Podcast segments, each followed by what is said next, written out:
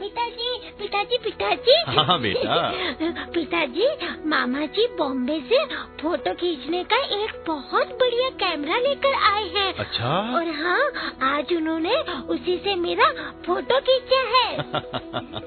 पर बेटा ये बताओ क्या तुम्हें मालूम नहीं है कि उससे भी बढ़िया दो दो कैमरे स्वयं तुम्हारे पास मौजूद हैं?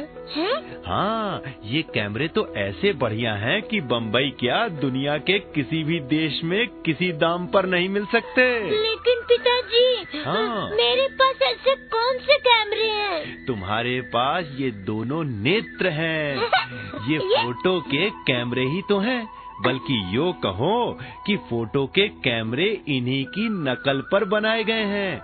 असल कैमरा तो नेत्र ही है जो ईश्वर का बनाया हुआ है और जिसे हम अपना दैवी कैमरा कह सकते हैं। क्या? नेत्रों की बनावट फ़ोटो के कैमरे की तरह होती है? हाँ बेटा बिल्कुल उसी तरह की। केवल बाजारू कैमरा साधारण तौर पर चकोर होता है और हमारी आँखें अंडाकार हैं किंतु ये अंतर भी केवल बाहरी रूप में है। भीतर के यंत्र और पुर्जे तो दोनों में एक से ही हुआ करते हैं। वो कैसे?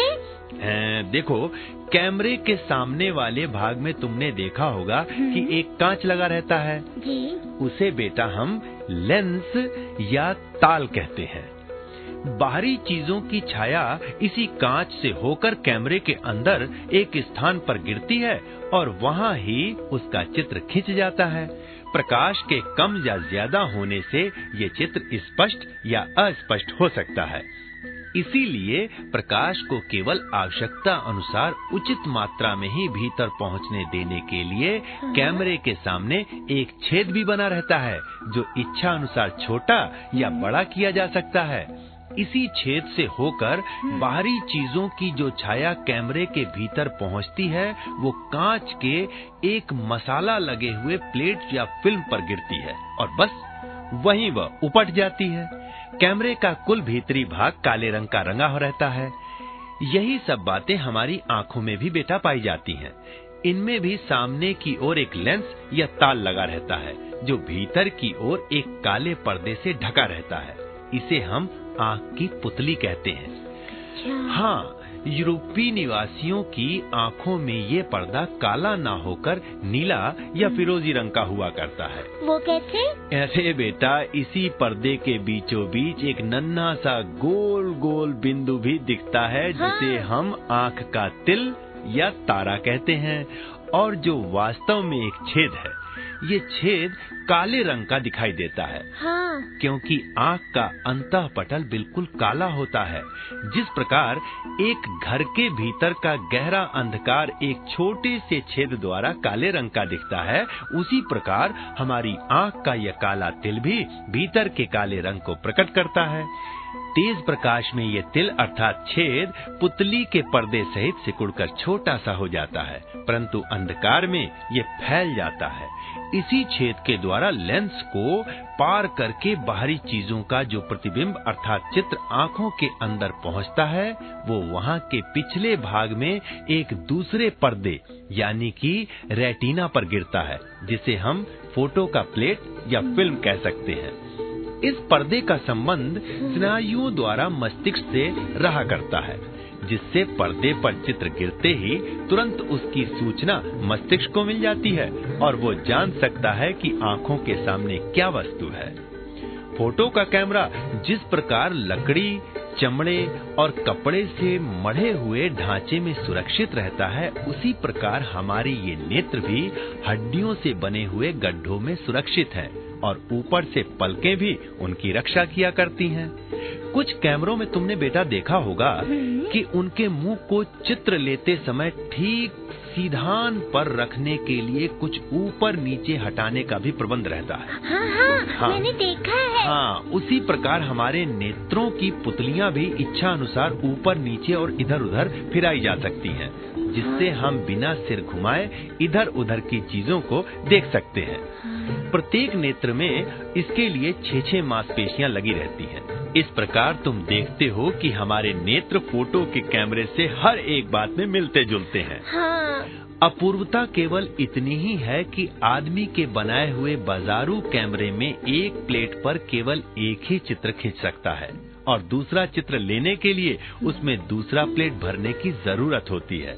किंतु हमारे नेत्र रूपी इस दैवी कैमरे में एक प्लेट जीवन पर्यंत सब प्रकार की तस्वीरें खींचने के लिए काफ़ी है। ईश्वर और मनुष्य के काम में बेटा बस यही अंतर है। अच्छा पिताजी ये आँखें ये आँखें हमें दो क्यों दी गई हैं? क्या एक से काम नहीं चल सकता था? चल सकता था बेटा बिल्कुल चल सकता था। परंतु उतना अच्छा नहीं जितना दो आँखों से। हमारे ज्ञान का अधिकतर भाग केवल देखने और सुनने की शक्तियों पर निर्भर रहता है। इसलिए हमें आँख और कान दो दो दिए गए हैं। ये आँखें सिर के सामने वाले भाग में रखी गई हैं, क्योंकि इससे हमें देखने में सुविधा मिलती है। यदि ये शरीर के किसी अन्य स्थान में होती तो हमें उतनी सुविधा नहीं होती। अच्छा पिताजी, नेत्रों के ऊपर नीचे पलकों पर बरौनी के बाल क्यों पैदा किए गए हैं? क्या इनसे भी कुछ प्रयोजन है? हाँ बेटा, इनसे भी आँखों की रक्षा होती है और बाहर से धूल, गर्द इत्यादि आँखों के अंदर नहीं जाने पाते। साथ ही नेत्रों को साफ़ और निर्मल रखने के लिए ऊपर की पलकों के अंदर पानी निकालने का एक एक यंत्र भी रहता है। जिसे अश्रु ग्रंथि कहते हैं। इससे थोड़ा थोड़ा जल निकलकर नेत्रों को सरस और साफ़ रखता है। इस यंत्र से मिली हुई एक छोटी सी नली नाक के अंदर लगी है। धुआँ लगने से अथवा रोते समय जब अश्रु ग्रंथि से आँसू बहुत अधिक मात्रा में बन बनकर बहने लगता है तब उसका कुछ पानी इस नली द्वारा नाक में भी आकर टपकने लगता है पिताजी हम्म। मेरे दर्जे के कई लड़के आँखों पर चश्मा लगाते हैं हम्म। और कहते हैं कि बिना चश्मे के उन्हें दूर की चीज़ें साफ़ तौर से दिखाई नहीं देती हम्म। इसका क्या कारण है बेटा ये दृष्टि दोष नेत्रों के सामने वाले पारदर्शक भाग में कुछ विरूपता उत्पन्न हो जाने के कारण आ जाया करता है। अच्छा। हाँ जिन लोगों को नजदीकी चीज़ों पर नित्य बहुत समय तक दृष्टि गड़ाए रखना पड़ता है हाँ। उनके नेत्र का यह पारदर्शक भाग बीच में कुछ मोटा और किनारे की ओर कुछ पतला पड़ जाता है हम्म। जिससे दूर की वस्तुओं से आने वाले प्रकाश की किरणें यहाँ आकर बिखर जाती हैं। और अंदर के चित्रपट पर ठीक से अंकित नहीं हो सकती। निदान उन वस्तुओं का चित्र भी नेत्रों के भीतर स्पष्ट रूप से नहीं खिंच सकता और वे धुंधली दिखाई देती है।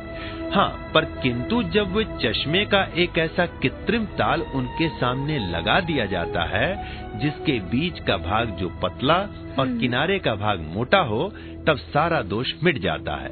और उन वस्तुओं का चित्र नेत्रों के भीतर फिर से अपने स्वाभाविक ढंग पर प्रकट होने लगता है। अच्छा। आँखों में इस प्रकार का दोष अधिकतर पढ़े लिखे लोगों में ही दिखाई देता है। क्योंकि उन्हें नित्य घंटों तक अपनी दृष्टि पुस्तक के बारीक अक्षरों में गड़ाए रखना पड़ता है। परंतु बेटा कभी कभी ये दोष पैदाइशी भी हुआ करता है। अच्छा? और छोटे छोटे बालकों तक में देखा जाता है। इसके विपरीत एक दूसरे प्रकार का दृष्टि दोष भी होता है। जिसमें आदमी को दूर की चीज़ें तो स्पष्ट दिखाई देती हैं, किंतु पास की चीज़ें धुंधली जान पड़ती हैं। ऐसे लोग दूर पर लगे हुए साइन बोर्ड के अक्षरों को तो आसानी से पढ़ लेते हैं किंतु हाथ में ली हुई पुस्तक के अक्षरों को बिना चश्मा के नहीं बांच सकते। लेकिन पिताजी ये दोष कैसे हो जाता है? बेटा ये दोष भी नेत्रों के सामने वाले पारदर्शक भाग की विरूपता से ही उत्पन्न हो जाता है। किंतु इसमें विरूपता दूसरे प्रकार की होती है। अर्थात इसमें पारदर्शक भाग का बीच वाला अंश मोटा ना होकर पतला पड़ जाता है और मोटाई किनारे के भागों पर चढ़ जाती है।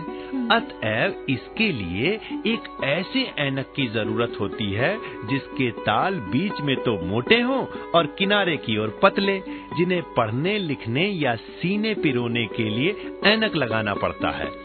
उनका ऐनक बस इसी प्रकार का होता है, किंतु दूर का दृष्टि दोष हो या नज़दीक का, सबका मूल कारण प्राय स्वास्थ्य के नियमों की अवहेलना और नेत्रों का अनुचित उपयोग ही हुआ करता है बेटा। यदि आरंभ से ही स्वास्थ्य के नियमों का पालन करते हुए नेत्रों की रक्षा का पूरा पूरा ध्यान रखा जाए तो चश्मा लगाने का अवसर बहुत ही कम आने पावे। अच्छा पिताजी हाँ बेटा? नेत्रों की रक्षा के लिए हमें क्या करना चाहिए? बेटा विद्यार्थियों में जो आँखों की कमज़ोरी अधिकतर देखी जाती है वो उनके पढ़ने लिखने की अनुचित ढंग से ही उत्पन्न हो जाया करती है। अतएव सबसे पहले उन्हें अपने पढ़ने लिखने का ढंग ही सुधारना चाहिए। वो कैसे? बेटा बहुत से लड़कों की आदत होती है कि पुस्तक को एकदम आँखों के पास ले जाकर पढ़ते हैं हाँ, हाँ। हाँ ये आदत अच्छी नहीं है इससे आँखें बहुत ही जल्द खराब हो जाती हैं। अच्छा? हाँ पढ़ने में किताब को ना तो बहुत पास रखना चाहिए हम्म। और ना ही बहुत दूर करीब एक हाथ की दूरी पर रखकर किताब को पढ़ना चाहिए किताब को धूप में भी रखकर पढ़ना ठीक नहीं है इससे भी आँखें कमज़ोर हो जाती हैं। सदैव छाया में ही बैठकर पढ़ना चाहिए और पढ़ते समय बैठना इस तरह चाहिए कि प्रकाश सामने की तरफ़ से आवे, बल्कि बाई तरफ़ से आता रहे। बेटा, संध्या समय या धीमी रोशनी में भी कभी नहीं पढ़ना चाहिए, क्योंकि इससे भी आँखों पर बहुत ज़ोर पड़ता है। कुछ लड़के सदैव हिल हिल कर हिल हिल कर पढ़ा करते हैं, और कुछ एक को तो मैंने देखा है कि पेट के बल लेट कर पढ़ने की आदत हो जाती है। ये दोनों ही आदतें बहुत बुरी हैं बेटा। अच्छा? हाँ इनसे न केवल आँखें ही खराब होती हैं बल्कि फेफड़े और पेट भी दबकर कमज़ोर पड़ जाते हैं। अच्छा। हाँ बेटा पढ़ने लिखने का काम जहाँ तक हो सके किसी मेज या डेस्क पर रखकर करना उत्तम होता है। डेस्क नीचा होने से लड़कों को झुक कर बैठने की आदत पड़ जाती है हाँ। जिससे तुम्हें पता है उनकी रीढ़ की हड्डी टेढ़ी पड़ जाती है अच्छा हाँ यदि मेज या डेस्क ना मिले तो किताब रखने के लिए किसी संदूकची को काम में लाया जा सकता है हाँ और इसके अतिरिक्त जब कभी बहुत देर तक लगातार लिखने पढ़ने का काम करना पड़े हाँ? तो हाँ। थोड़ी थोड़ी देर में नेत्रों को किताब या कागज़ पर से हटाकर एक या दो मिनट तक किसी दूर की चीज़ को देखने लग जाए इससे आँखों में जल्दी दृष्टि दोष नहीं पैदा होने पाता और ना ही वे उतना थकती ही हैं। हाँ बेटा ये सावधानी तो पढ़ने लिखने के संबंध में हुई। हम्म, अब कुछ दो एक बातें और हैं जिन्हें सीने पिरोने वाली लड़कियाँ एवं सिनेमा थिएटर देखने वाले शौकीनों को ध्यान में रखना चाहिए। वे क्या है? बेटा बहुधा लड़कियाँ सीने पिरोने के समय नेत्रों पर बहुत अनुचित ज़ोर डाला करती हैं। अच्छा। हाँ जिससे उनकी आँखें और सिर दर्द करने लगते हैं और धीरे धीरे नेत्रों की शक्ति भी घट जाती है।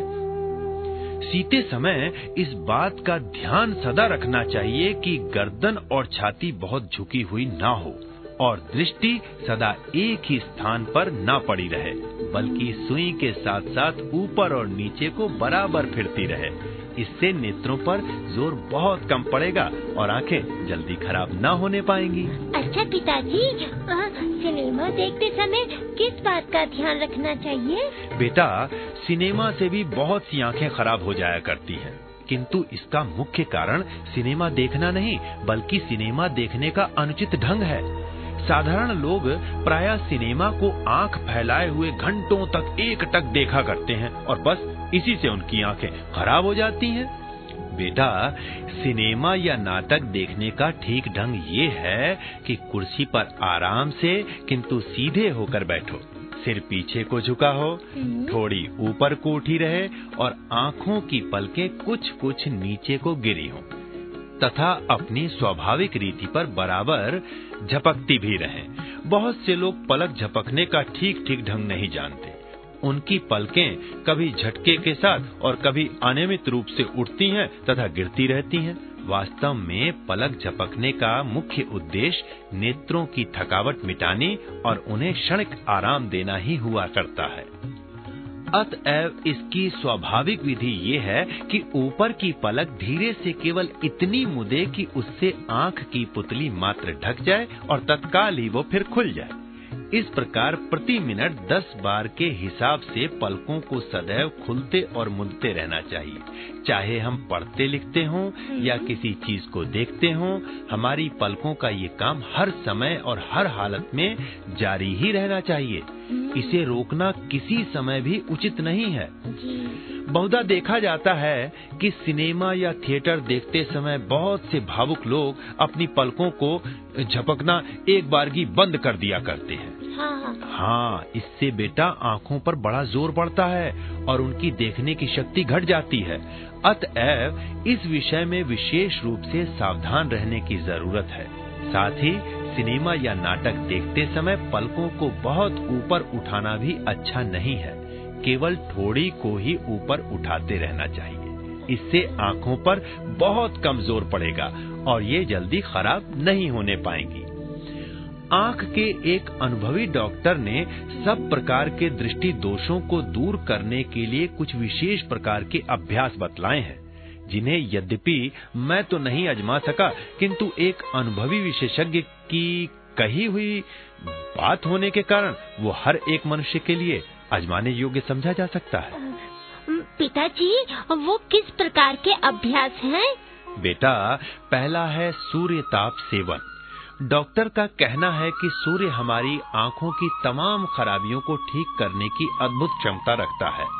अतएव सूर्य के सामने मुँह करके आराम से पलथी मारकर बैठ जाओ और आँखों को मूंद कर अपने शरीर को दाएँ और बाएँ धीरे धीरे हिलाते रहो।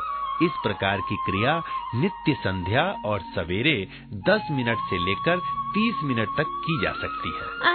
और पिताजी दूसरी क्रिया कौन सी है? बेटा दूसरी क्रिया है नेत्र परीक्षक चार्ट। नेत्र परीक्षक चार्ट को नियम पूर्वक पढ़ना है। इस चार्ट में छोटे से छोटे और बड़े से बड़े अक्षर क्रम पूर्वक छपे रहते हैं। लड़कों को चाहिए कि ये चार्ट दीवार पर टांग लें और फिर आठ या दस फीट की दूरी पर बैठकर उसके छोटे से छोटे अक्षरों को जो आसानी से पढ़े जा सकते हो, नित्य पढ़ने की चेष्टा करें।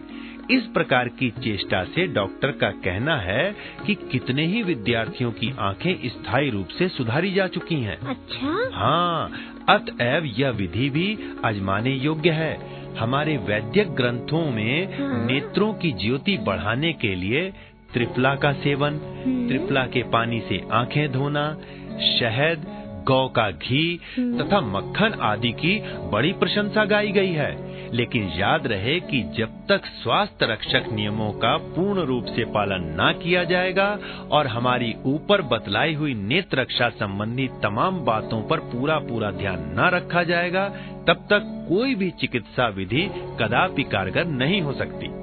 हमारे नेत्र इस जीवन के अमूल्य रत्न हैं। अतएव उनके विषय में किसी प्रकार की भी उपेक्षा या लापरवाही करना भयंकर भूल है। जिस समय किसी को अपने नेत्रों में किसी भी प्रकार की शिकायत जान पड़े तो उसे तुरंत किसी अच्छे चिकित्सक को दिखाकर उसकी राय लेनी चाहिए और हम्म। उसकी सलाह से काम करना चाहिए। आँखों में बहुत से संक्रामक रोग हुआ करते हैं अतएव उनकी छूत से आँखों को सदा बचाए रखना चाहिए। बहुधा देखा जाता है कि घर में यदि एक बच्चे की आँख उठी हो तो दूसरे बच्चे की भी आँख उठाया करती है। अतएव इस प्रकार की छूत से बचना बहुत ज़रूरी है। जिस बर्तन से और जिस तौलिए से या रुमाल से ऐसे बच्चे का आँख मुँह धोया और पूछा जाता है उसे दूसरों के व्यवहार में हरगिज नहीं लाना चाहिए। अच्छा। नहीं तो उनकी छूत दूसरों को भी लग जाएगी। सब बातों को विस्तार पूर्वक समझने के लिए यहाँ समय और स्थान नहीं है। संक्षेप में केवल इतना ही समझ लो कि सब प्रकार की शुद्धता और नेत्रों का उचित उपयोग ही नेत्र रक्षा का सर्वश्रेष्ठ साधन है और इन्हीं की उपेक्षा भांति भांति के नेत्र रोगों का आवाहन है। पिताजी मैं सब समझ गया हूँ। अच्छा? हाँ और आपकी बताई हुई बातों पर सदा ध्यान रखूँगा। शाबाश।